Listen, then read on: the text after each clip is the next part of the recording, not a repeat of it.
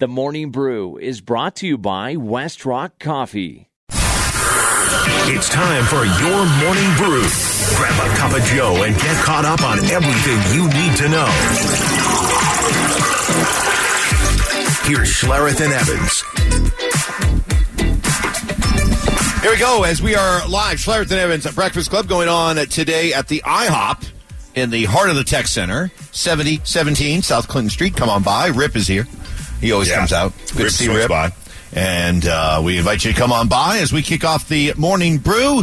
Nathaniel Hackett talking about the advantages of Russ as a runner. it's exciting when he takes off. I mean, the crowd stands up, and everybody, no, nobody knows what's going to happen. He can uh, get an explosive runs con- uh, continuously, and I think that's what was really exciting about a lot of the stuff that happened with the offense. You know, that's something that Hackett has uh, almost passive aggressively been trying to get Russ to do more. You've heard him over the last few weeks talking about Russ as a runner and talking a lot about other quarterbacks that the Broncos playing, like Mahomes. Hey, you know, when he gets out and runs, he makes plays. I, I just, I, I hope looking ahead to next year that that Russ. A couple things I would put on Russ's to do list. One, he's got to drop some weight. He's got to drop some weight. He's got to get in better shape because he showed that he's still got a burst. He's still athletic. And the thing about it, Mark, I think, is that when he gets out and he's running a little bit more, I think it just kind of st- it, it, it stokes that competitive fire. It gets him going. There's an energy that I think comes along that helps his overall game. Well, I think there's no question. And you go back and watch film from when he played in Seattle. Um, there was a there was a big portion of the big play stuff was on the move, half roll, full roll, throw back, take off, go make something happen. The first read is covered. Go do something. Go. And I think it was. I, I think. It, matter of fact, I know it was part of what they did offensively over those years. That say, hey man, you know, here's what we want you to do. If that's not open, then let's let's start to you know let's start to play a little schoolyard and let's go make some plays. And because Russ is exceptional at that. That part of his game is there's no question you can't deny. You can you can talk about a lot of things, taking too many sacks and everything, and that and that's part of what happens when you're in that style of offense. But the bottom line is the big plays outweighed the few negative plays they had, and they won a ton of games playing that way. Next on the morning brew, we got Telestrator Tuesday coming up here in about uh, 10 minutes or so. And the subject is going to be Jerry Jeudy, who talked about what was working for him in his three touchdown game. Yeah, I just think the um, coach just put me in a great position to um, make plays. I feel like everybody just executed on them plays to be able to drive the ball and be able to make those plays. And like I said, the O line did a good job blocking in them play. Quarterback made their right read, and everybody ran a, a great route to make that play work. So that's what that's what helped it out.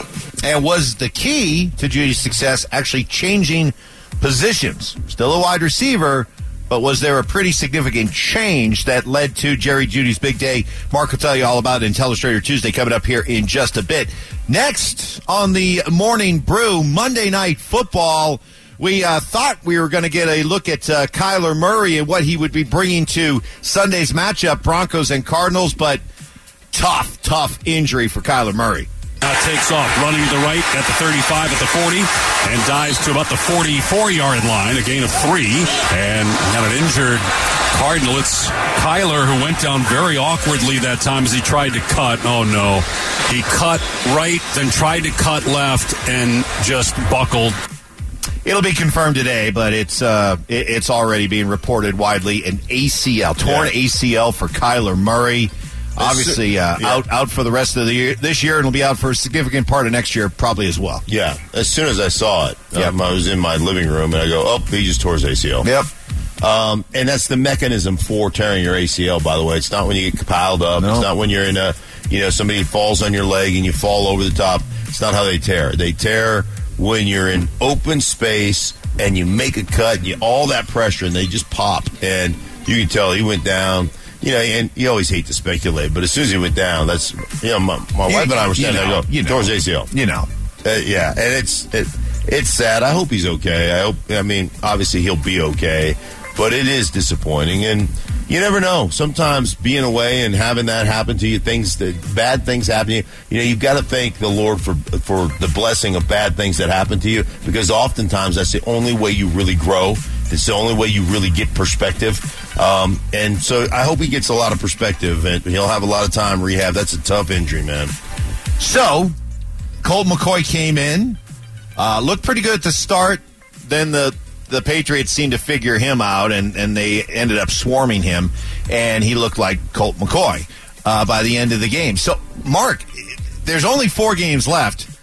Is is if the Broncos are going to win a game the rest of the way, this should be the one, right? Arizona coming in, they're already a mess. Cliff Kingsbury looks like a guy who's ready to be fired. There's just no energy around that team, and now Murray's out. So, is this the one that the Broncos get? For sure. Well, they are they are a mess. There's no question about that. I will say this about about um, Colt McCoy. When they game plan for his skill set, they're a better offense than with Kyler. Oh yes, yeah, they're on time. They're on schedule with with him when they actually when he has to start games and they. Have Colt to, McCoy is a better quarterback for the Cardinals than Kyler Murray. Better, better orchestrating. Yes, a a traditional offense. Kyler Murray is just an off schedule quarterback. That's what he does. So, uh, like, I, it'll be interesting to see how they respond because you know there's a lot of reports out of out, of, and I don't know. I you just you follow the you, the breadcrumbs, but there's a lot of people in Arizona that are not real thrilled with Kyler Murray. Let's just put it that way. And that those are the reports. So take them for what they're worth. But like I've had the opportunity, I've called the game that Colt McCoy started um, when he was with the Giants and beat and beat Seattle Seahawks in Seattle.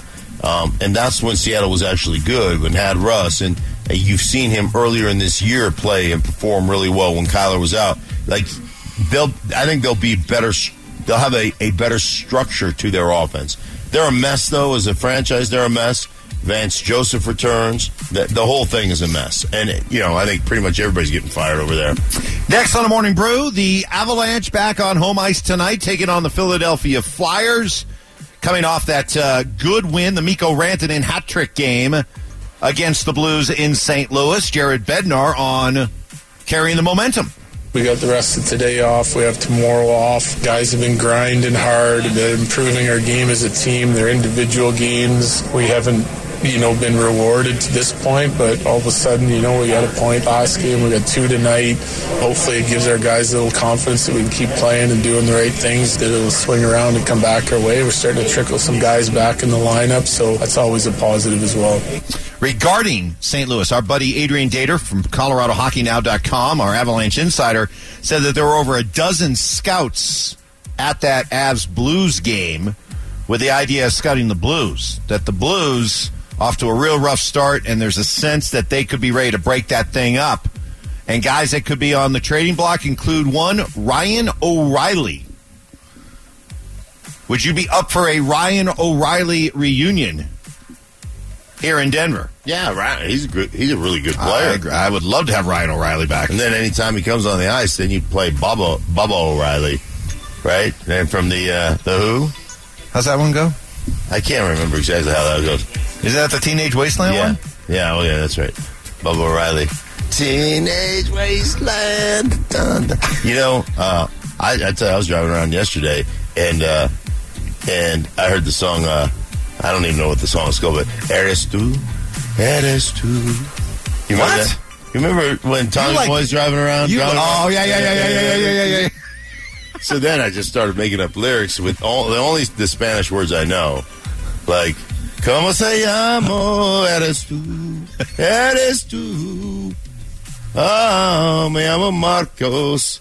Eres tú." That's probably offensive. Fever, tell me you got that. But that's we got to add that to the uh, Mark's greatest hits, right I up was- there with the uh, wreck of the Edmund I- Fitzgerald I and 99 Love Balloons. Yeah, I was just driving around like, Pásale leche, por favor, eres tú. Ooh, you even got a little Yeah. uh, tongue roll Yeah. in there. Woo. I don't know any Spanish That's hot. That's they hot. have those That's hot. three or four words. That was yeah. hot. That was hot. That'll do it for the uh, morning brew.